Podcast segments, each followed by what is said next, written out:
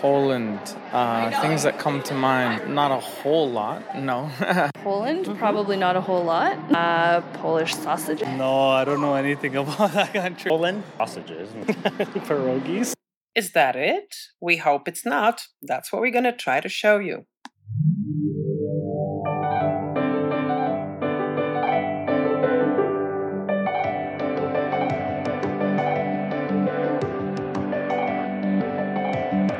Welcome to Polcast.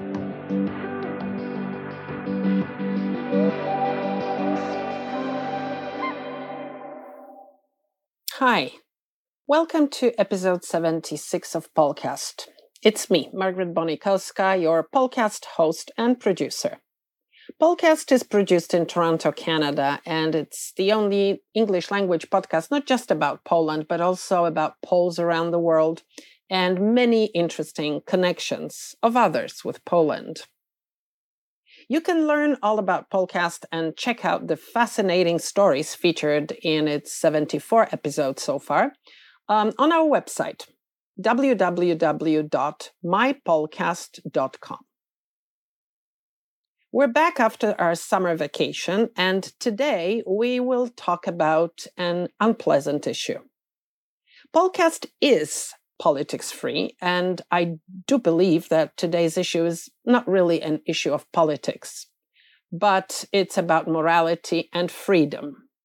And it's very different definitions and understandings.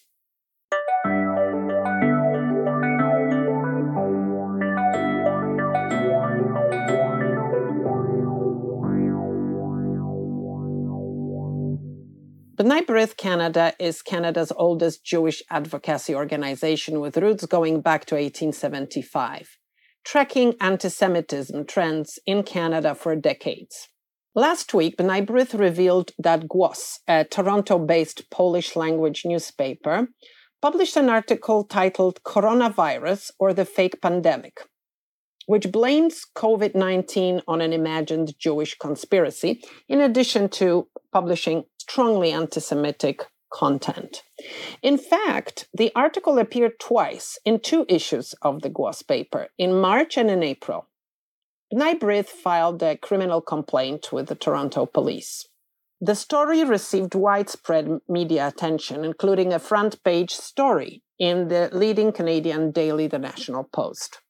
This is the second time that B'nai B'rith filed a hate crime complaint against a Polish Canadian newspaper. The first one, exactly a year ago in August 2019, accused the weekly Goniec and its publisher and editor in chief Andrzej Kumor of publishing a number of anti Semitic articles. In June this year, Mr. Kumor was arrested, warned, and released without charge. This is a complex issue whose many aspects we will try to explore in this and in the subsequent episodes of Polcast. My first interlocutor is Michael Mostyn, the Chief Executive Officer of B'nai B'rith Canada. We know why we're talking today. Um, this yes. is the second case in probably 12 months. The previous one was last summer. So before we get to Głos, what I want to ask you about is what was really the conclusion with Goniec? Because we were informed that the editor in chief and the publisher, Mr. Kumor, was arrested, but then he was released. What did the police find out, and how did this end? So you're absolutely correct. Uh, this this started uh, last summer when uh, B'nai B'rith issued a, a press release exposing uh, and um, and what took place in that article. Um, following that, we we did make a police complaint um, or actually like we normally do with newspapers, unfortunately, like this that are promoting bigotry or hatred, and in this case, anti-Semitism. Um, we actually make the the complaint to the police about a hate crime first, then we push the um, uh, press release second. And so, so that took place. There was an investigation, and ultimately, that was the decision that the police chose to take is that they uh, treated it seriously. They had their own internal uh, conversations, I suppose, between uh, themselves, the Crown, Attorney General, when it comes to certain offenses under the Criminal Code in Canada that require AG consent, the Attorney General consent. They, of course, have to go through those those consultation process, and that was the decision that the police uh, chose uh, to take in this case: arrest, warn and release without uh, charges. However, uh, letting um, uh, the publisher of Gonick know that um, that this was being treated very seriously, and that um, you know, and and certainly on an ethical and moral basis, it's it's a very clear stand uh, by our by our uh, institutions of justice saying that we're watching this and um, it's not appreciated and over time this will not be tolerated in, in Ontario and in Canada. A few months later, let's re- fast forward to about last week. Another case like this happened, another media outlet, and I think there was a slight problem with some technical issues, right? The name of the publication and so on. Can you tell us what happened? Sure. With, with respect to the uh, to the name of the publication uh, to start with, um, of course, um, it's our it's our part of our important role at B'nai B'rith uh, to expose um, media as as well as social media or from any source uh, anti-Semitism. In this case, it was a little um, uh, confusing, and there has been some confusion, but I think it's been pretty much cleared up at this point that historically there was a newspaper, a Polish language newspaper operating in the Greater Toronto area called Głos Polski. And in about 2015, uh, up to about 2015, it was under the auspices of the Polish National Union, which is, of course, uh, one of the groups uh, under the umbrella of uh, Polish Congress. Um, and they separated ways in 2015. The paper um, apparently changed its name to Głos, taking out the Polski, uh, although I guess the content is still very much Polski, but they they, they altered the name. Um, but the uh, editor and publisher chose to maintain the name of Głos Polski on his own LinkedIn profile. Uh, there were old, outdated pages um, from various chapters of the of the PNU. Um, and even on the, the web domain address itself for the new Głos paper, uh, it still said Głos Polski. And, and also looking online, uh, although these sorts of decisions were made, um, I don't know how well publicized that was because it wasn't readily available uh, to many people.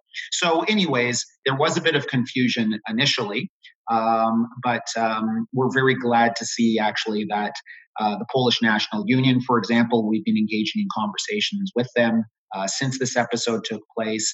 Uh, they have condemned um, these articles in this newspaper um, and pledged to work together with B'nai B'rith Canada in combating all forms of anti Semitism and race, racism bigotry. And we greatly appreciate that because we're all in it together and it's very important for diverse communities in canada to stand up for one another when we see hatred and so we're very pleased in that regard and at the same time um, we have reported this to police. We do feel that this is very, very serious. We feel it's even more serious given the fact that Gonick uh, went through this episode.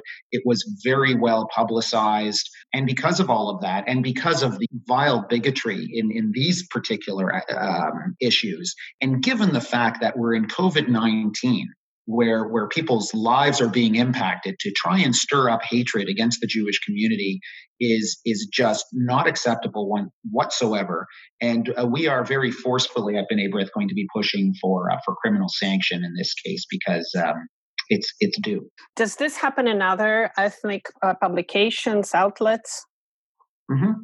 Unfortunately, hatred happens everywhere. It happens in many languages. It happens in our official languages uh, sometimes in English and French, and it happens in other languages uh, that uh, that Canadians communicate in. Uh, B'nai B'rith has, uh, for example, over the last number of years, uh, been successful in closing down certain uh, television shows and newspapers in the Arabic language, for example, where there have been anti-Semitic conspiracy theories or pro-terrorist thoughts that have been communicated. So, unfortunately, this is something that is um, fairly widespread. And it's our opinion that the greatest disinfectant is sunlight. Uh, when we see something like this, we have to say something about it.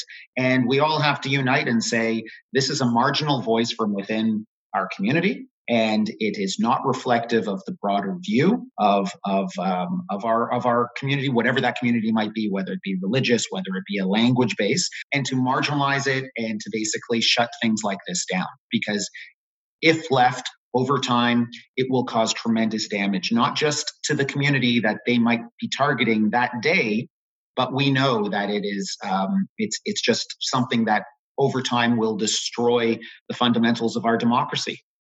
Has it ever happened that charges, criminal charges, were in fact laid in situations like this, where you filed criminal complaints? Yeah, it's very difficult because cases such as this, I mean, sometimes there are political considerations that come into play for, you know, at the political level, even at the police level. There's a lot of community outreach that takes place. And sometimes considerations may be thought of, well, is this going to undermine our, our community efforts? Um, but in the long term, it's important. And although it doesn't happen that frequently. It has happened. Your Ward News is a perfect example, an English language publication that for many, many years was publishing not just anti Semitism, but targeting women, uh, targeting uh, people of color, all, all sorts. Uh, they tried to sometimes say that it was humor uh, masking it in humor and just saying, well, it's irony and it's this and it's that. But um, but it was just atrocious. Uh, and myself was photoshopped on the on the front page of one of those particular publications, where they were holding out various uh, Jewish communal communal leaders for uh, for disrepute and for hate. So uh, it took time, and it took a tremendous amount of effort, and it took um, you know a community to really work together to force this. But at the end of the day, there were consequences, and and that is a perfect example that if we uh, continue and follow through, um, we know that there can be uh, proper consequences against the purveyors of hate in Canada. Have members of the Polish community in Canada reached out to you? Absolutely. Uh, some of the first calls, in fact, I even before we went forward, because of the very strong relationship that B'nai B'rith has with various leaders uh, in the Polish community, I, I, spoke to some of the leadership in advance, and um, and they were all disgusted by uh, by what was taking place in this uh, Głos newspaper. And so we, we went forward, and um, and I've had you know many calls and emails of support. B'nai B'rith has had random, just random emails of support from members of the Polish community saying Głos does not speak for me when when they are promoting this vile hatred against the Jewish community. And uh, and again, that was the response that we were hoping to see from from the overall from the Polish community. That is the response that we did see, and that's why we know it is a marginal voice. But marginal and extremist voices must be marginalized, and this paper cannot be continued to publish nonsense like this. So there, there should be criminal sanction. Quite frankly, there should be economic sanction as well against a, a paper like this.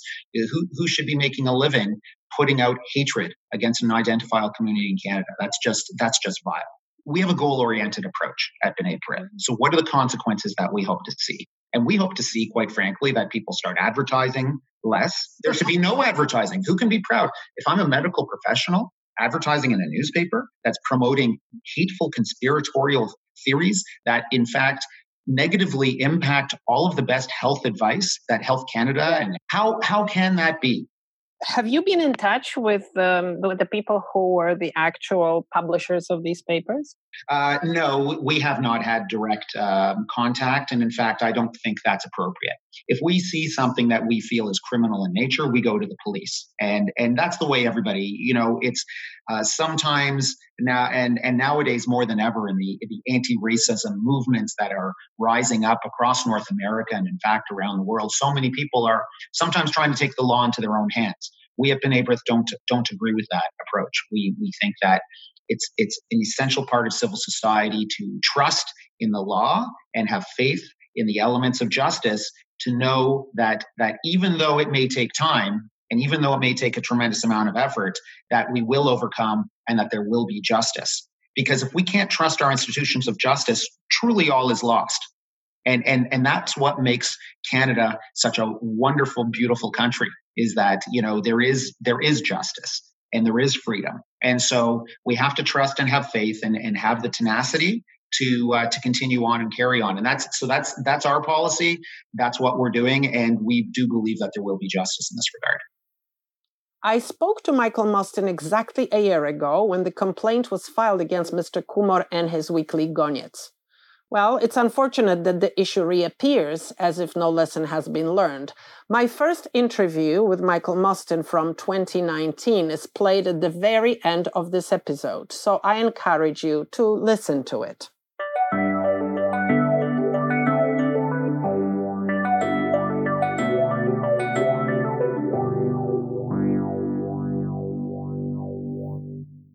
After publishing an article about the most recent case of Głos in Gazeta, the newspaper of which I am the editor in chief, I received numerous messages, phone calls, and comments, the vast majority of which express outrage and disgust with Głos and the anti Semitic content published there.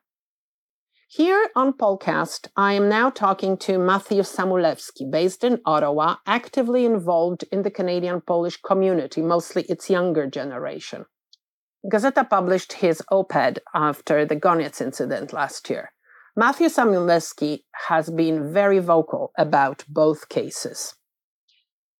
Let's just first talk about you. I know you're a very, very um, active person. You're an activist, I would say. You always have oh, things to say on Facebook and elsewhere, and you get into very deep discussions. And I know that certain things really bother you and they pain you. And this is anything that has to do with the violation of human rights. So, what is really your background, Matthew? For the longest time, I've taken very seriously this idea of we're all responsible for the face of the world. Um, and when we see signs of hate, it starts as an individual responsibility, but it moves to a collective responsibility as well. It's our moral responsibility and duty to stand up to all forms of hate, including anti Semitism. It's a background I grew up with, uh, values that were instilled from my parents as I went to school, uh, as I studied. I lived in Poland. We all have a responsibility to take care of the face of the world. So when we see those signs of hate, um, we can't stay silent. We have to speak up. We have to stand up against it. Uh, not too long ago, Marian Turski, of course, said, no one can remain indifferent. And uh, I think that's a challenge she posed and, and many others have posed along the similar lines. We cannot remain indifferent. Hate in general, anti Semitism here specifically, it's a poison. It can infect individuals, it can infect societies. We have to stand up to it. We basically meet because of um, actually now two uh, publications, ethnic publications that happen to be Polish, which on many occasions, in fact, published uh, articles that were explicitly, obviously anti Semitic. The first one we know was Goniec, the second one, which is a very recent development just last week. Um, both of those uh, publishers and editors in chief were reported to the police. The police were supposed to do some research, finding out if they uh, violated uh, criminal code. And um, in the first case, as we know, uh, the publisher was arrested and then released with a warning, I guess. And then in the second case, we don't know because it's very recent. What do you make of those cases? What do you think? Well, maybe I'll start with the most recent one with Głos, with the criminal complaint put forward by uh, B'nai B'rith Canada. I joined the call by B'nai B'rith uh, on this complaint. What we saw in this article was outrageous. Uh, and especially as we know, Głos and, and Mr. Magiera wrote uh, about linking Jews as a collective as responsible for COVID 19 for this pandemic. And as we know, clearly using anti Semitic tropes of a conspiracy theory. And, and we know from our history that Jews as, as a collective have been blamed for other sort of universal disasters. And this is dangerous in this time during COVID 19, and we're seeing so many different conspiracy theories as well. Uh, I was reading the other day about a report from Tel Aviv University about anti Semitism and COVID 19 around the world. And this is highly disturbing. I think we all need to join that call with B'nai B'rith. When I mean all of us, I mean all of us simply as human beings, but all of us also more specifically in the Polish community. With Goniec, um, this was from, uh, again, stemming from uh, an, another uh, criminal complaint uh, from B'nai B'rith Canada. And at the time, uh, I publicly joined uh, that call to begin an investigation as well on social media. The original complaint cited frequent anti Semitic material. And in the end, Mr. Kumor was was arrested by Peel Regional Police, a formal a formal arrest, um, but was not charged. This is hugely disappointing as a Polish Canadian.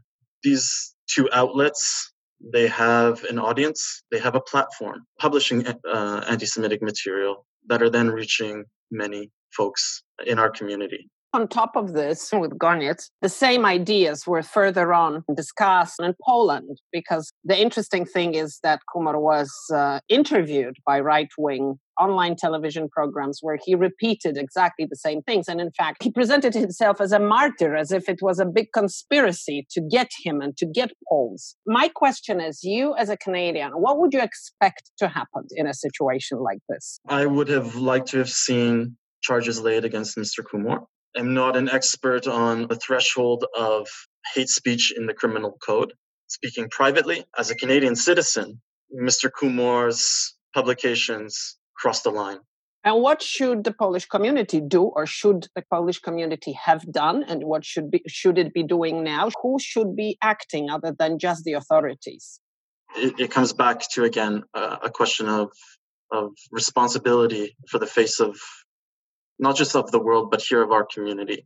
In the last calendar year, this is the second criminal complaint against a Polish language outlet for anti Semitic material being published. Last year, we also had an anti Semitic incident in the Canadian Polish Congress uh, in the Toronto district that many stood up against, with its president publishing on the KPK Toronto website an anti Semitic open letter calling on the entire Polish Canadian community to support a right wing extremist in Poland, uh, an extreme right wing uh, individual.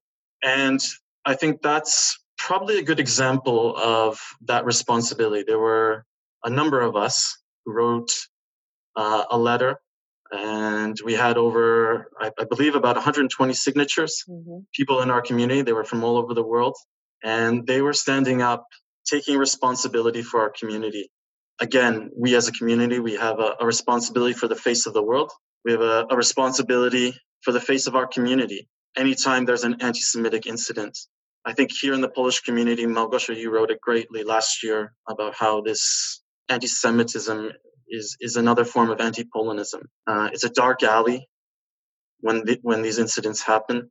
The lights of reason go out, and we need to stand up anytime we encounter anti Semitism. When we all stand together, this is a good model for all of us. I do believe that everyone in our community, from the leadership of this community to all the organizations to individuals, uh, we need to take that responsibility for our community. We need to speak out and stand up.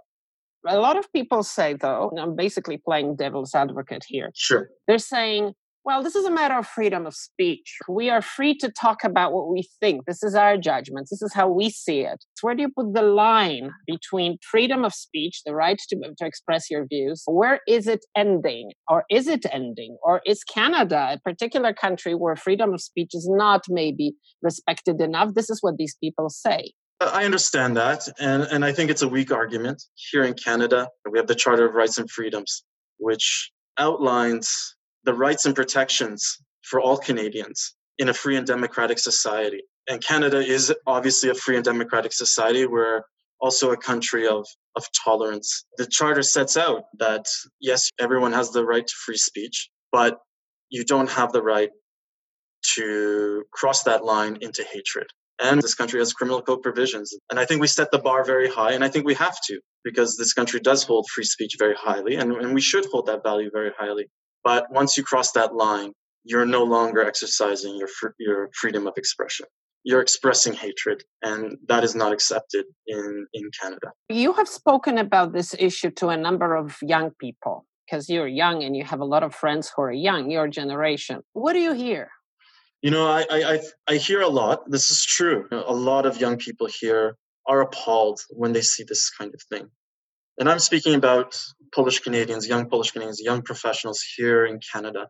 They're appalled, they're outraged, they're sickened when they see this. And in this particular case with Głos, many did see that this was widely covered by Canadian media as well. And they're embarrassed. they feel humiliated by this. Uh, and Małgosia, you wrote in your piece last year uh, an, an, an incredible op-ed that anti-Semitism strikes at the heart of who we are and an identity that we do believe strongly in, and that is a part of us. I try to encourage young, younger people than me to take that responsibility, to seize that responsibility for the face of the world. Take down the signs of hate that you see. Help everyone to do that exact same task. Sometimes there is social pressure to remain silent within our own community. That's why it's so important to encourage, to provide opportunity, to stand up and speak out. I think there's an awakening amongst our younger folks. Um, everyone was reading the news of what was happening in this past presidential election in Poland. One of the most, if if not the most hatefully divisive presidential election in the post 1989 era. And I don't think it's anything controversial to say that the nationalism that we see in Poland does come across the ocean and is inside our community as well the anti LGBT rhetoric that was coming from the highest authorities in the land sickened many of our young people. They are seeing some of the nastier elements of this new Polish nationalism. There's certainly some continuity uh, to the past of this nationalism. Of course, we do see elements of this nationalism within our own community we know of the anti-Semitic tropes and the anti-LGBT rhetoric coming from t- uh, TVP, Polish state television, uh, government mouthpiece. And I think our young people, if they hadn't engaged previously with, within our own community, they're ready to act now and to stand up.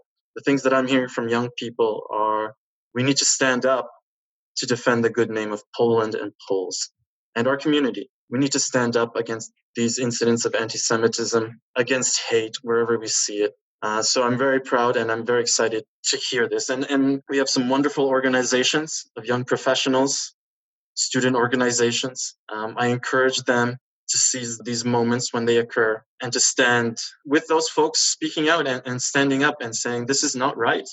This is wrong the Polish Canadian Congress did, in fact, issue a statement. What worried me in this statement was that it, the, the main issue was much less important than a tiny little inaccuracy. Maybe it wasn't tiny.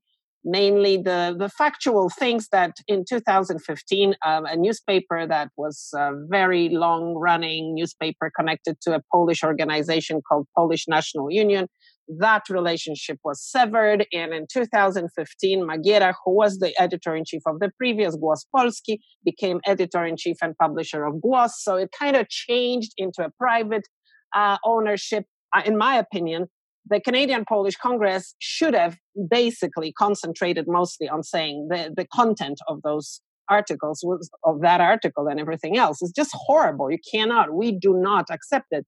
But more important seemed to be the fact that the Polish National Union was touched in the B'nai B'rith's um, sure. complaint. Sure. So, what sure. do you say about that? Do you what should the KPK, KPK, which is Polish Canadian Congress, do? Are they doing what we are expecting them to do? Well, I, I think you hit the nail on the head there in, in your introduction of, the, of, of this particular point, and and I was disappointed when I when I saw the statement first. It clearly appeared that it was reacting to an article that appeared in the National Post, which many of us have read. But the main point there is that it wasn't reacting to, as you said, the main issue. It was reacting to a, a newspaper article. I mean, it starts off with earlier today, the National Post published an article. That caught my eye because I would have expected the leading national organization of the community to begin such a statement focusing on the main issue, as you say. I believe that the statement sh- clearly should have started and reacted and focused on the issue at hand, which was Głos, Mr. Magiera, and the publication of anti Semitic material that was published in Głos. It should have joined the call uh, with B'nai B'rith Canada. That would have been the responsible thing to do as well, I believe. Yeah, the um, statement does not mention B'nai B'rith at all. It does not mention B'nai B'rith at all, but it should have joined the call. We should all join that call. The leading national organization should have joined that call as well. In this initial statement, the only one I've seen so far, it did not do so. It's fair to point out an inaccuracy. It seems to me an easy mistake to make. I'm not sure if many in the Polish community even knew that, in general, um, that Głos Polski is no longer exists. That's an easy correction to make. And as I understand, uh, I saw National Post update its article pretty much immediately. I saw today that B'nai B'rith Canada updated its own statement. That statement, I will be a little honest, it was tone deaf. It was simply tone deaf by not focusing on the main issue at hand. The, the statement was not a reaction to the publication of anti Semitic material, it was a reaction to an inaccuracy in a newspaper. With national leadership comes great responsibility, accountability as well. We should encourage the Canadian Polish Congress also to refrain, discontinue placing articles in Goniec. It's inappropriate for the leading national organization to place articles, whether it's about Independence Day or whether it's a year end review of activity in the Canadian Polish Congress, which was published, I believe, in December 2019 in Goniec. This was a newspaper under police investigation for hateful material, for anti Semitism. Well, you can that, say innocent until proven guilty. Sure. And that's a, a backbone of our of our system. But I'm talking about the moral claim here. Was it the moral thing to do? Was it morally appropriate? In in both outlets, I hope that advertisers realize, discontinue, refrain from advertising from both Goniec and from and from Głos. Goniec continues to receive advertising. We've seen the ads in the Głos newspaper. Those are local ads. So I think you know that part of that responsibility is, is a moral responsibility. And I and I think the leadership of the Canadian Polish Congress will have to reassess how they reacted to Głos they'll have to reassess its engagement with Goniec. In general, I think our community is going to have to come to the conclusion that we have a problem. We need to take a community responsibility and recognize that there is a problem. And, and I haven't even brought up what we see on social media. The high level message that I, that, that I can say is that we need to stand up against hate wherever we see it. We cannot be the enablers of hate if we stay silent, if we don't do anything about this, if we're indifferent, we're enabling those who would perpetuate hate. This isn't just a Polish community phenomenon in Canada or in the United States or elsewhere around the world. There is a problem and we need to recognize that and we need to tackle it. And let's all stand together. Uh, I think that's the biggest key. We can stamp out these incidents by all standing together.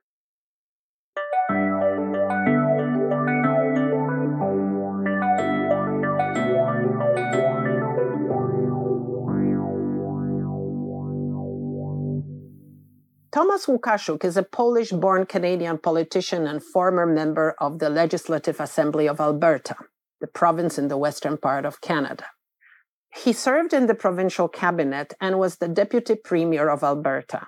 Thomas Łukaszuk is also known for strongly opposing the visits to Canada of a powerful and highly controversial Polish priest, Father Tadeusz Rydzyk, known for his anti LGBTQ, anti Semitic views, which, according to Łukaszuk, have no place and should not be tolerated in Canada.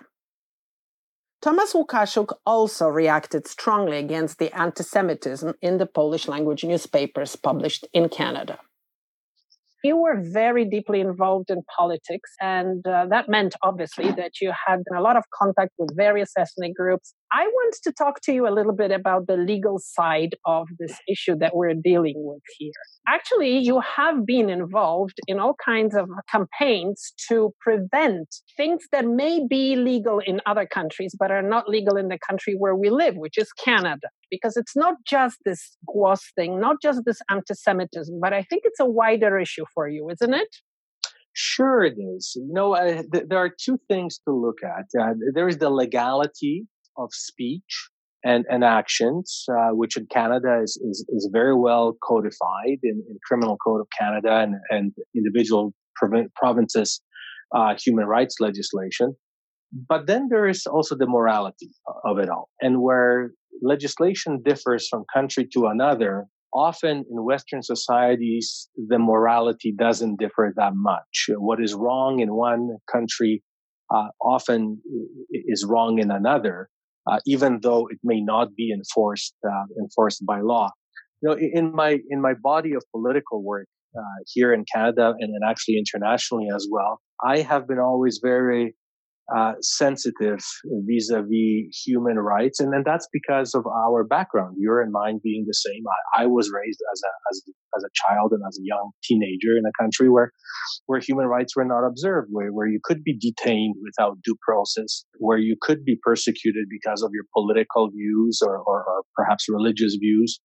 Um, so uh, when when uh, practicing politics in Canada, and then even after that in my, in my civilian life that is something that I'm very, very aware of continuously because eh, that is really, those are the, the, the fundamentals of our civil society. If we, we take away eh, those human rights, um, we, we've seen in history how quickly society can devolve. Uh, um, we like to think that um, we are so different uh, from, for example, what happened in Germany in, in early 30s, 1932, 33 and that it could never happen here. You know, we on on Remembrance Day we say, "Lest we forget." And the fact is that we are not that different, and we do forget. And if we are not watchful of what we allow and what we don't allow in our society, we, we will slip down that spiral as fast as Germans have. You know, I, I would bet you uh, that if you were to ask Germans in 1920s if they could see ever becoming what they became, they, they would have never thought of it either. And yet it happened. It can happen here unless we're vigilant. And every time there's an instance of, of hate, uh, prejudice, racism, or any type of discrimination, uh, and it be, when it becomes systemic and when it becomes accepted, um, there is that possibility of, of us devolving into that very same situation. And that's exactly it, right? It's not just illegality and, and whether it's legal or illegal, but it's also whether it's moral or immoral. And I think that's a very important point that you made. Now, going back to this, um, to these two disturbing situations, because this is the second case in a matter of just 12 months, I guess, or less, where you have two Polish community newspaper outlets that are basically doing the same thing, that are using anti Semitic tropes, are using anti Semitic language. What do you think should be happening? Well, uh, it doesn't matter to me whether they're Polish or not. I'm proud of being Polish but I don't think that we should be applying a different measuring stick to those who are or aren't. I know that, that those newspapers, or, or frankly, any instances of, of not only anti-Semitism, but, but any form of discrimination should be, uh, should be prosecuted. We, we have laws, and I am actually very glad that, uh, police in, in Ontario and RCMP are, are taking proper steps um, in dealing with those issues. But but it pains me. It, it really does. It pains me on a personal level uh, that this is happening in, in Polish language newspapers because it casts a shadow over the entire uh, Polish Canadian community. Um, you know, your your reader of the front page of uh, National Post um, that featured uh, those Polish uh, language articles across Canada um, may conclude that this is what uh, what Polish people believe in that that that all of us are painting with the same brush, and then obviously that's not the case. But being a Polish Canadian, I find it more so incumbent upon me to speak against it, not only because it is wrong in itself, but also to defend uh, the rest of our Polish Canadian community to to show that this is not to be normalized. Because the moment we allow it to be normalized, uh, we will see more and more instances. So as much as it should be prosecuted by, by law enforcement in Canada, we as members of Polish community should be even harder on those publications to make sure that it doesn't happen. And, and frankly, um, you know, I'm, I'm, I'm heartbroken to, to know that people have been purchasing that newspaper and reading it and not reporting it. We have to be watchful. And if it's written in, in a language that's not English, then it's incumbent upon those of us who speak Polish to, to identify those situations and report them. We simply cannot uh, expect our society to be civil and, and for others to be fair towards us if we're not willing to clean up our own backyard. And there seems to be this feeling that some people have that if they do that in a language which is not English, one of the two official languages, French or English, then they're somehow living in a bubble where they can do whatever they want and nothing is being watched or nothing is being noticed. I find that very disturbing. Well, and uh, unfortunately, from a practical perspective, that is the case. Uh, our law enforcement agencies, our human rights commissions uh, uh across the country cannot monitor uh, what is being written and what is being said because they simply don't have the capacity to translate every single article from every foreign language into English or French and, and, and determine whether there is anything nefarious going on. Um, you know, same, same thing happens in places of worship. Uh, as you may recall, I I took a very strong position mm-hmm. against Father Rydzyk coming to uh, to our Polish Canadian Roman Catholic parishes, knowing what it is that he says uh, when he um, when he delivers uh, speeches and or sermons. I, I, do give some level of deference to our Canadian Roman Catholic Church authorities because I don't expect the Archbishop of the Diocese of Toronto, who is a fine gentleman from Edmonton, by the way, Archbishop Collins, to understand what is being said in Polish in a Polish parish. You know, he he trusts the local priests and he trusts the local parishioners to ascertain that nothing unbecoming is, is happening in those churches.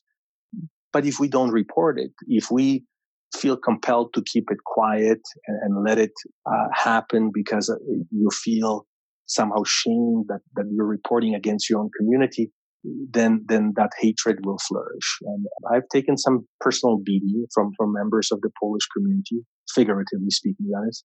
Um, you know how how can you report on your own community? But it serves the community well. And I know that, that some will argue with that. But unless, unless you are willing to keep your own community in check and make sure that we are doing right by others, what happens when others start discriminating against us?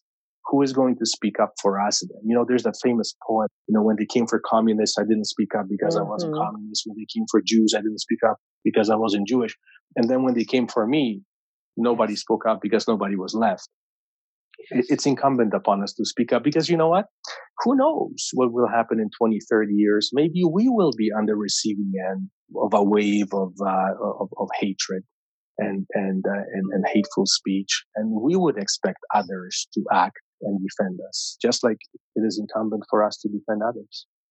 Well, you know, it's actually what some of those right wing mostly people say. You know that there is anti-Polonism. It's um, that's that's the term that has been coined to kind of mirror anti-Semitism, right? That that we are on the receiving end of that anti-Polonism. Well, what do you say about that? Is this just a conspiracy theory, or is it really true? That um, there are some sentiments, clearly anti Polish sentiments? And if so, is there a reason for them? What I'm seeing is, is a combination of, of, of several movements. Uh, uh, what we're seeing uh, across the world, this is not only in Poland and not only in Canada, but there is a wave of, of nationalism, uh, hyper nationalism uh, developing. We, we see this in the development of US politics. We see it uh, in some of the more ultra conservative uh, um, circles um, here in Canada, even on a provincial level. When you look at uh, the United Conservative Party, Jason Kenney's party in Alberta, there's a separatist movement. There's even provincial nationalism uh, developing. We see that in Poland, and and often it is confused with patriotism. Uh, those are those are two very different things. To be patriotic and to defend your country uh, when it is truly being attacked by others is the right thing to do, and to be proud of your history um, is the right thing to do. But to be nationalistic and to develop this siege mentality where you feel that everybody's attacking you is, is not healthy. And, and again, you know, one,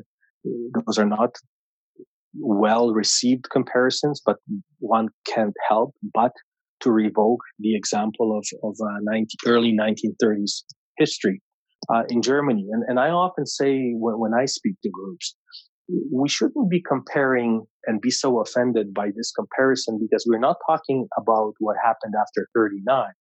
We are talking about what led to 1939. What were the mechanisms? What were the social movements and issues in Germany at that time? And that's something that we have to guard against. 39 was already too late. 32 was when people should have stood up and spoken against it. And because they haven't, 39 happened. So in Poland, unfortunately, this nationalism is then further exploited by, by politicians. And we're seeing this not only in Poland, uh, but but throughout the world. Hungary is another example. Um, in Canada, we have examples, United States, and even the entire Brexit movement was built up on on these nationalistic waves uh, and exploited by politicians. Unfortunately, religion often ties into it, and there is this tying in of of, uh, of a national identity and religion. But the biggest problem is, and, and that is not only unique to Poland, even though Poles tend to pride themselves on on knowing their own history, and yet I find, and I'm very surprised how few of us actually really do we uh, have been taught a variety of versions of Polish history. A lot of this has been deformed uh, by by the communist regime, and then post-communist, it was it was almost overcompensated in another wrong direction. Um, and and politicians also exploit this misunderstanding of our history and of our geopolitical position as a as a country. So again, you know, I can say that because uh, once a politician, always a politician. Politicians will find um, those weak spots in a society and they will exploit them and translate them into votes. And, and you're seeing this in, in, in Poland's politics right now. You know, if you can pick those old scabs and coalesce a base of support around them. So in some cases, it's against Ukrainians. In another case, it's against Germans. In another case, it's against Russians. And the list goes on and on um, you can call coalesce supporters because the more your base feels that they're being attacked by everybody and you are their only savior, uh, the more committed and devoted base you're going to have. And, and we know that in the early 30s, it was used against Jews. In, in the United States, it's used against Mexicans. Um, and, and frankly, here, you know, you don't have to look far back uh, when you look at the last election when the conservative government lost to Prime Minister Trudeau, uh, you remember uh, the 1 800 line for reporting barbaric cultural practices and and the hijab and burqa uh, issue came up right in the middle of an election because all and, and and politicians were wrapping themselves in Canadian flags. Right now, um, a candidate for conservative leadership uh, his campaign slogan is uh, "Let's bring Canada back." Well, back from mm. where? You know, th- those are that's uh, what's known in politics as dog whistle politics. You send messages covertly to coalesce that base, um, and and if we buy into this, that's that's what feeds this hatred because you know you always have to have this ex- external enemy. If you can't run a positive campaign, you run a campaign on the fact that there's an external enemy and, and I am here to protect you. And we need to pull together uh, against that enemy. I don't know how long you have been in Canada. I've been in Canada for, oh my goodness, many years. And uh, how do we feel, right? Like, are we Polish? Of course, we are Polish because we were born in Poland and some of us, well, lived there until we were adults. Mm-hmm. But this is our new country, right? This is our new country. We took an oath of citizenship. We should be happy and proud that we're Canadians. So, this is my question for you. How should we feel? Shouldn't we feel most of all as Canadians of Polish origin and therefore protect Canada as a country of course, being proud of having Polish heritage. But when we have a choice between doing something that may be acceptable in Poland, although it's regrettably acceptable in Poland, some kind of rhetoric, and our Canadian rhetoric, our Canadian narrative, our Canadian customs of what is allowed, what is not acceptable, what's moral, what's immoral, shouldn't we be on the Canadian side? To answer your first questions, I'm in Canada for 38 years. I was uh, uh, 13 mm-hmm. years old when I moved here. So all of my adult life um, is here in Canada. I was asked that question by a reporter uh, in Poland's parliament a number of years ago when I was there on an official visit from Canada.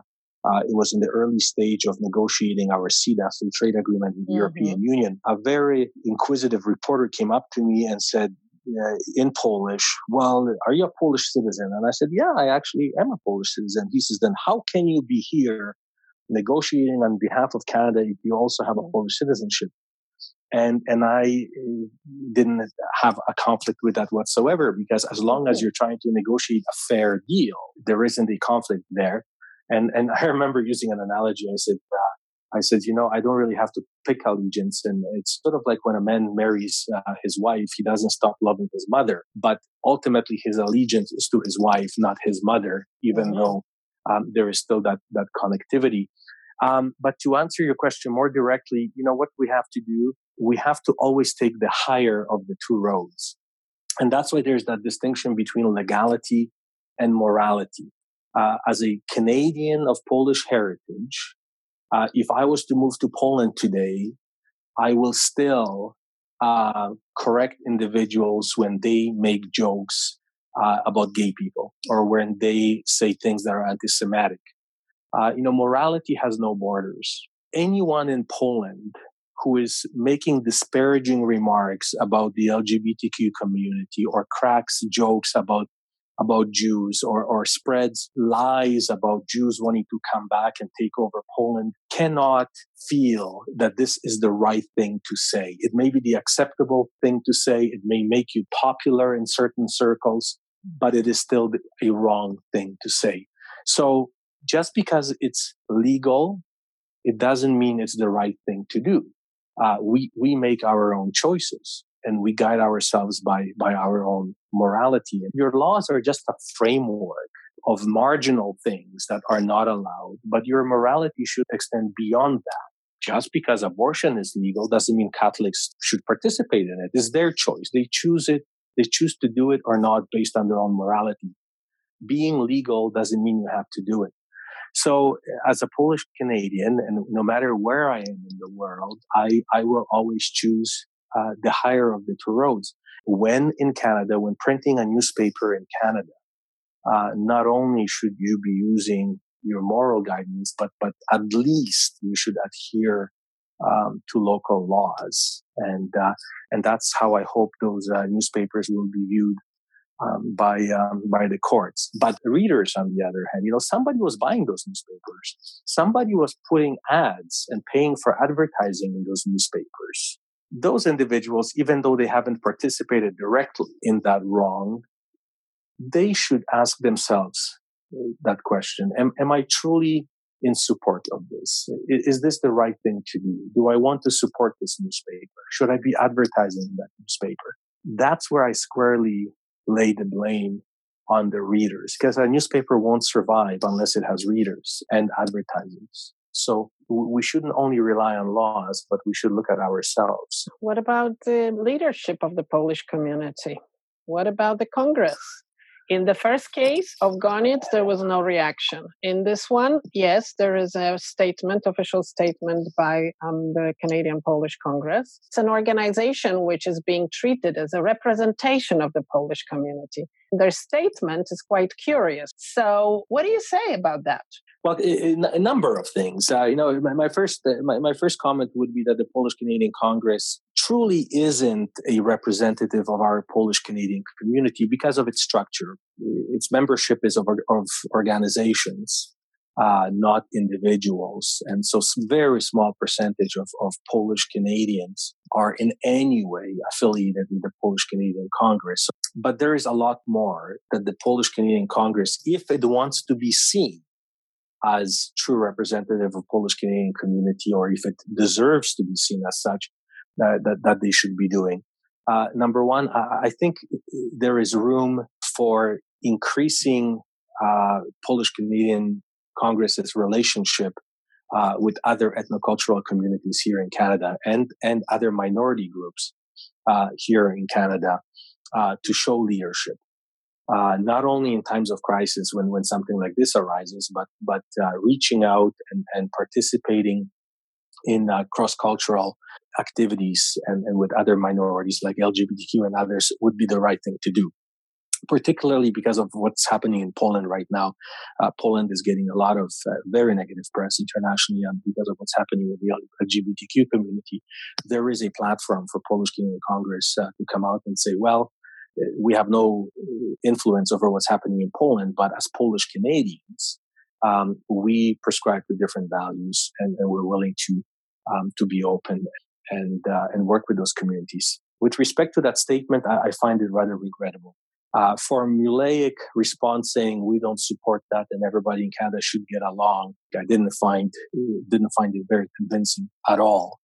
Um, it, seemed like uh, something just put out out of necessity. But the fact that uh, majority of that statement focuses on defending a newspaper and the corporate structure of a newspaper, and not really sticking to the real issue at heart, um, is really regrettable. Uh, that statement should have been sincere, uh, apology, uh, and expression of how we as Polish Canadians feel about our Jewish uh, friends and neighbors, business partners uh, here in Canada, and and commitment to becoming vigilant and actually scrutinizing any such comments in the future, and and and committing to making sure that when or if it happens, uh, Polish Canadian Congress would be at the forefront of uh, identifying it and reporting it to authorities. Uh, I didn't see any of that. there's there's a lot to be learned, I think, uh, among the ranks of Polish Canadian Congress. Since this interview was recorded, there have been some new developments, which are mentioned in B'nai B'rith's article of August the 14th. First, the Polish National Union of Canada, under whose auspices the Głos Polski was published until 2016, released a statement in which it unequivocally condemns the anti Semitic content of the Głos newspaper. And I quote The Polish National Union of Canada strongly condemns anti Semitic and racist content that appears in the Polish language newspaper Głos we firmly denounce any and all content of a hateful or anti Semitic nature. Such content absolutely does not reflect our organization, one of Canada's oldest Polish community service organizations, and it does not reflect the Canadian Polish community. Number two, the initial statement by the Canadian Polish Congress, which was commented on by my two interlocutors, was recently followed by a statement of the Advisory Council of the Canadian Polish Congress, Rada KPK, who wrote letters to the National Post and to the B'nai B'rith, stating that they were, quote, outraged to learn of the virulently anti Semitic contents uh, of the extremist Głos newspaper, end of quote, and that they, quote, unequivocally condemn and denounce hatred and anti Semitism in all forms. End of quote. Zofia Soja, chair of the Advisory Council of the Canadian Polish Congress, assured the Jewish community that the Congress has no connection with Głos and that its views are not representative of most Polish Canadians. As a Polish Canadian journalist, although my own newspaper, Gazeta, strongly opposes any prejudice and discrimination, I find it painful and regrettable that some Polish language media in Canada do not respect the country we live and work in and its values. Ethnic media play an important role in our Canadian multicultural mosaic, but have to acknowledge that they're not islands with their own laws. I welcome the statement issued by Maria Votsinas, Executive Director of the National Ethnic Press and Media Council of Canada. And I quote Although Głos is not a member of our organization, it is important to note that ethnic media is an important part of news dissemination in Canada, especially for those Canadians that rely on third language media to help them understand what is happening in Canada. This abhorrent and dangerous narrative written by this publication goes against the statement of principles that reputable ethnic media organizations follow and adhere to. As a leader of ethnocultural media, I stand with B'nai B'rith in bringing this anti Semitic article to the communities and police's attention. End of quote. Please visit our website, mypolcast.com, for all the statements and articles referred to in this episode.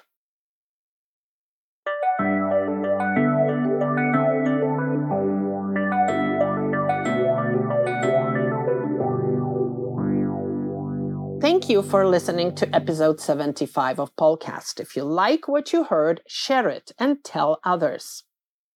In the next episode, you'll hear my interview with a Canadian historian specializing in Polish Jewish studies. If you want to help me make Polcast, please donate to our Polcast fundraising campaign, mypolcast.com slash support. Every penny counts and will be most helpful in paying for servers, equipment, etc. Thank you to all our existing patrons. Your help is greatly appreciated. Visit us on Facebook, where you can also find interesting stories, photos, and videos about Poland and Poles around the world. Share, like, and stay in touch. And I leave you with my interview with Michael Mostyn of B'nai B'rith Canada, conducted in August 2019. Your organization, B'nai B'rith, has um, has filed a complaint with Peel Regional Police against a Polish language magazine based in Mississauga, which is called Goniec. And uh, founder, publisher, editor in chief, and main author Andrzej Kumor claiming anti-Semitism. So I'd like to talk about why, in in your view, some of the content of this publication in print, online, and on YouTube can be classified as anti-Semitic. Sure. Well, thank you for the question. And and you know, first of all, um, you know, sometimes if there's one particular article that might be out of line, you contact a publication in whatever language it might be because it, could be a mistake of some sort or, or a naivete or a misunderstanding about content. What was very concerning to us at B'nai B'rith was that this particular news outlet uh, was just replete with anti Semitic articles. Um, there were accusations of Jews and, and, Zionists, and I'm using quotation marks here, having terrorism in their blood. Um, there was uh, urging of readers to stand up to Jews um, in response to uh, certain fabricated attempts to destroy Poland. So there were very incendiary articles, articles that were very clearly uh, targeted towards Jews and not just Zionists material, uh, which is quite clearly anti-Semitic, and and we find that extremely problematic, particularly when it's published here in Canada. In this article that you published on August the 15th on your website, mm-hmm. you do refer to a number of articles and videos by Goniec and Mr. Kumor. Is that all the material that you have examined? And I just want to know how this process works before the official complaint is filed. B'nai B'rith, we're a Jewish human rights organization. The League for Human Rights is our advocacy or, or, human rights arm of the organization. We've been operating in Canada since 1875. And we run an anti hate hotline, which is a 24 7 hotline for victims of discrimination, racism, and hatred. Um, we received um, a tip about this newspaper, as we often do about other uh, anti Semitic articles or incidents in Canada. We investigated. Um, we published several, referencing to several articles within the newspaper uh, that were brought to our attention or that we discovered through further research. Um, but um, in discussions with uh, certainly some Polish Jewish Canadians, Polish speaking Jewish Canadians, this is apparently uh, been um, an issue for quite some time with this particular publication. Uh, so we we did investigate it further. We were very disturbed by this, and we felt that it was in the public interest to raise awareness about what was going on in this particular publication. I did contact the police, so I got an answer saying that the Equity and Inclusion Bureau are currently investigating, and investigators mm-hmm. are looking through several articles and videos to determine if the content meets the threshold of a hate crime. If they decide that it does, what happens next? Uh, if they decide that it does, then uh, they may, in their discretion, lay criminal charges. Um, there's there's a few venues when when there's an issue of a newspaper of some sort that publishes uh, hate content in Canada. If they're a member of some sort of a, a newspaper alliance, which which um, prevents this sort of behavior from their uh, members, sometimes we will issue uh, complaints to those bodies. Uh, in, in, this instance, uh, we felt that the best way to go forward was to contact police because, in our opinion, this is something that they may consider uh, to be uh, hateful, and um, and also because of the repetitive nature of this um, hateful speech within this publication. We we find that very disturbing because, um, as we all know, uh, there are vulnerable individuals within every society that believe this sort of nonsense. And, and we're very worried because this has happened many times before that certain individuals that listen repeatedly to hate propaganda will eventually act upon that and and sometimes act quite violently. This is something that we do not want to see uh, to any group, uh, including Jews in, in this country. Well, Mr. Kumor claims that he has become a victim of slanderous accusations, whereas what he mm-hmm. really does, in fact, is just telling the truth and showing the facts. Is criticizing the policies of the state of Israel inherently anti Semitic? Absolutely not, not necessarily. That's one of the reasons why uh, B'nai B'rith was very supportive of the IHRA definition of anti Semitism, which was recently adopted by the government of Canada. Uh, this is the International Holocaust Remembrance Alliance, and um, there's it's very clearly set out within the IHRA definition that um, uh, that criticism of, of, policies of the state of Israel um, is not anti-Semitic whatsoever. Uh, the Jewish community does not believe that uh, to be the case. However, singling out the state of Israel in a way that no other country in the world is singled out on, um, that can be potentially anti Semitic. If there's demonization, um, de, uh, delegitimization uh, of the state in using similar sorts of anti Semitic tropes as in the past, as may have been attributed to Jews, this could be potentially uh, anti Semitism. Once again, if it's a singling out of the Jewish state, the only Jewish state in the world, in a way that no other country or no other democracy uh, is singled out uh, in in that way. And there's very very specific uh, examples of that. What does and what does not constitute anti-Semitism. And we were very clear in our article. We gave specific examples, and we hyperlinked back to the particular article so that our readers could make up their minds for themselves whether or not uh, the content of this paper was hateful and anti Semitic. And from the wide array of responses that we've received uh, from the community, the community agrees with us.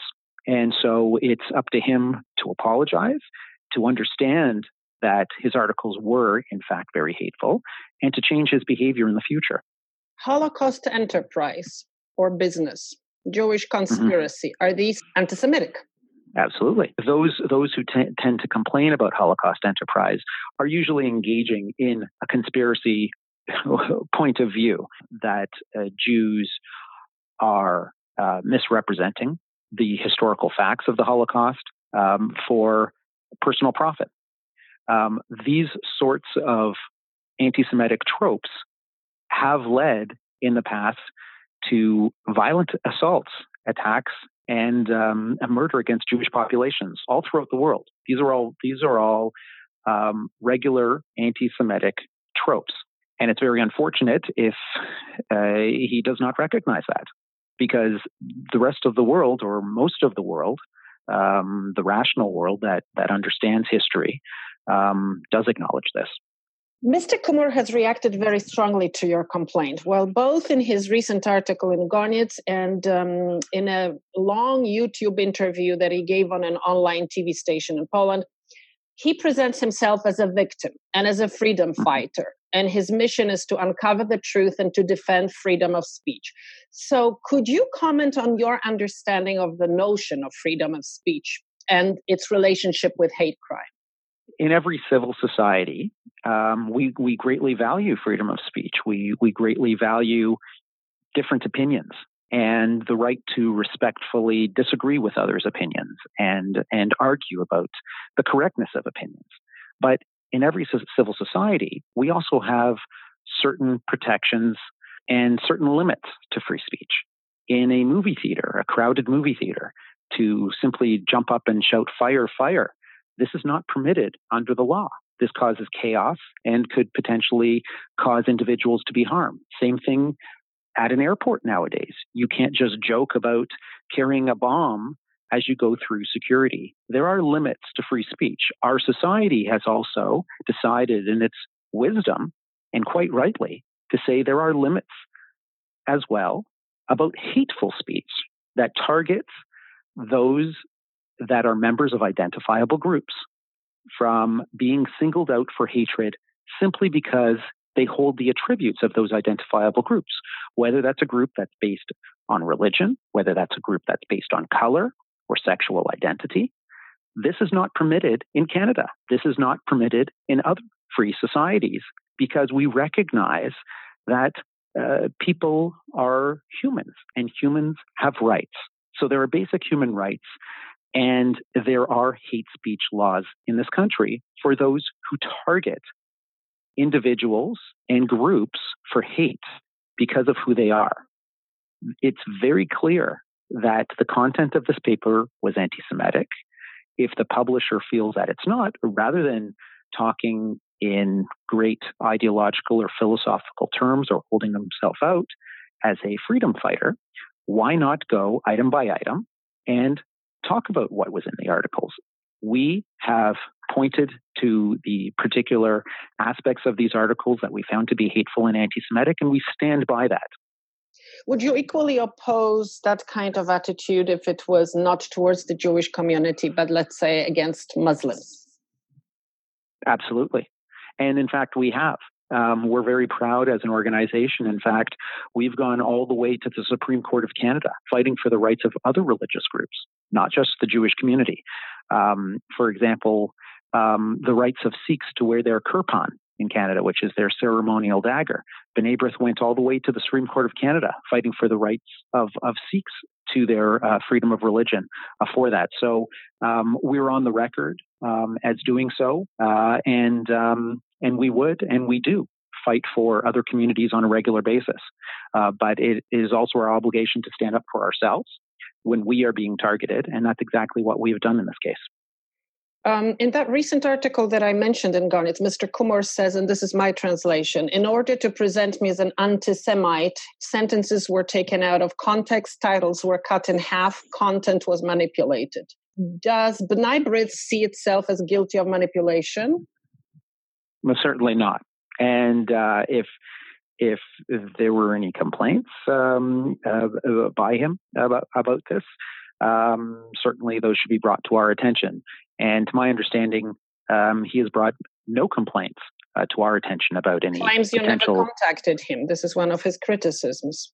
And this is not an individual that's posting uh, tweets uh, online.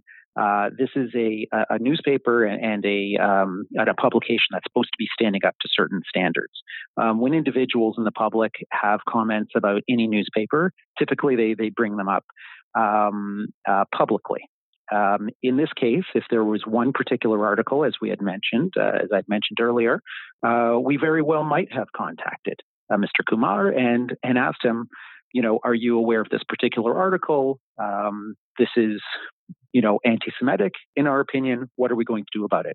When you find a publication, however, that's absolutely replete with Jew hatred, then clearly it's not appropriate. And uh, we believe it was the appropriate action to raise this publicly. We stand by the translations. We uh, consulted several experts uh, on our translations. Um, and all of our experts um, were quite disgusted by the content of this particular paper and the Jew hatred that was inside of it. So we stand by the fact that there is a tremendous and great deal of anti Semitic content in this newspaper. And that should, should simply not happen here in Canada. So um, we will await the investigation by the police, and we will await whether or not uh, Mr. Kumor will stop publishing such incendiary, incendiary hatred. And um, it's it's not clear to me in any way from anything that I've read or heard so far um, why there's a justification for promoting uh, hatred uh, against Jews in this publication non-english language ethnic publications are like little worlds in themselves right when they think mm-hmm. that nobody reads and nobody understands other than the community in question so that's mm-hmm. my question is it common has it happened in other non-english language ethnic publications to find this kind of attitude that you act against uh, it absolutely has happened and unfortunately does continue to happen. And in fact, B'nai B'rith has exposed other publications that, that appeared in other languages in the past. For example, Arabic. Um, we've exposed several newspapers, and in fact, some of them did apologize uh, for either pro terrorist articles uh, or anti Semitic articles.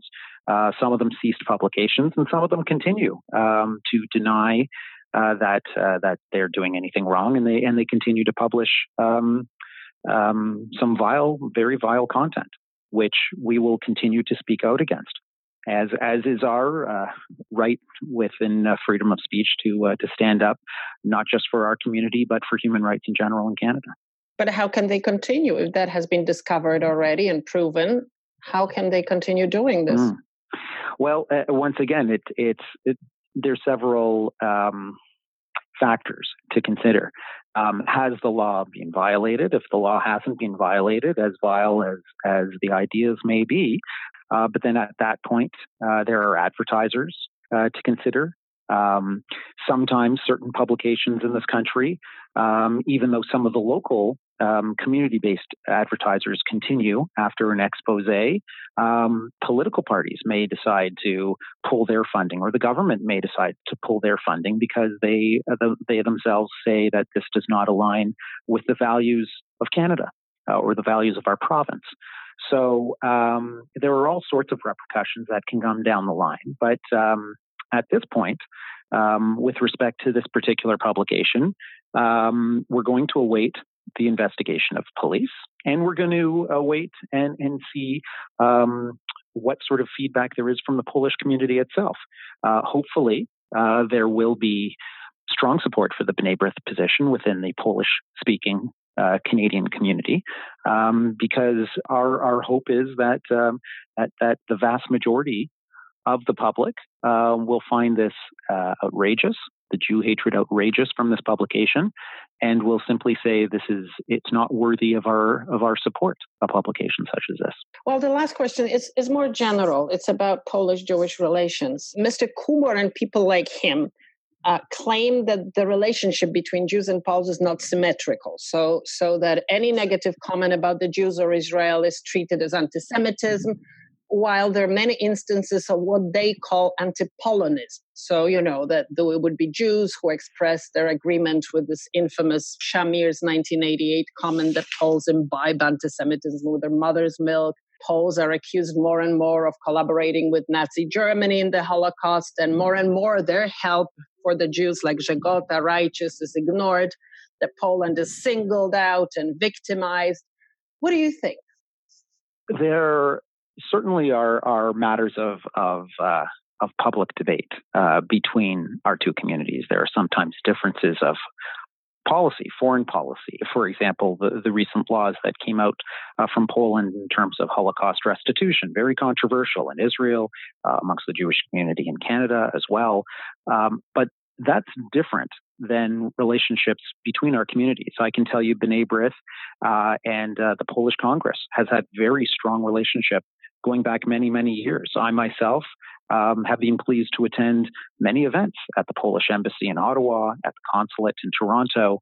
Um, there is a difference between between um, political opinions and, and, different and very strong sometimes differences of opinion, and um, and a hope for diaspora communities to try and work together for a better Canada. That's something that B'nai B'rith has been involved with for many years, and that's something that uh, Polish Canadians of, of good faith uh, have have been involved with uh, as well. And and we've shared many positive occasions together in the past. Uh, that's why, uh, in my opinion, hatred is not the way forward. Uh, singling out individuals is not the way forward. When Jews are singled out for hatred, that's the definition of anti-Semitism, and that's wrong. And it simply should not happen. And so we hope that the behavior will change. We hope that this particular publication will stop promoting Jew hatred in this country, and um, we'll we'll wait and see what happens next in this story.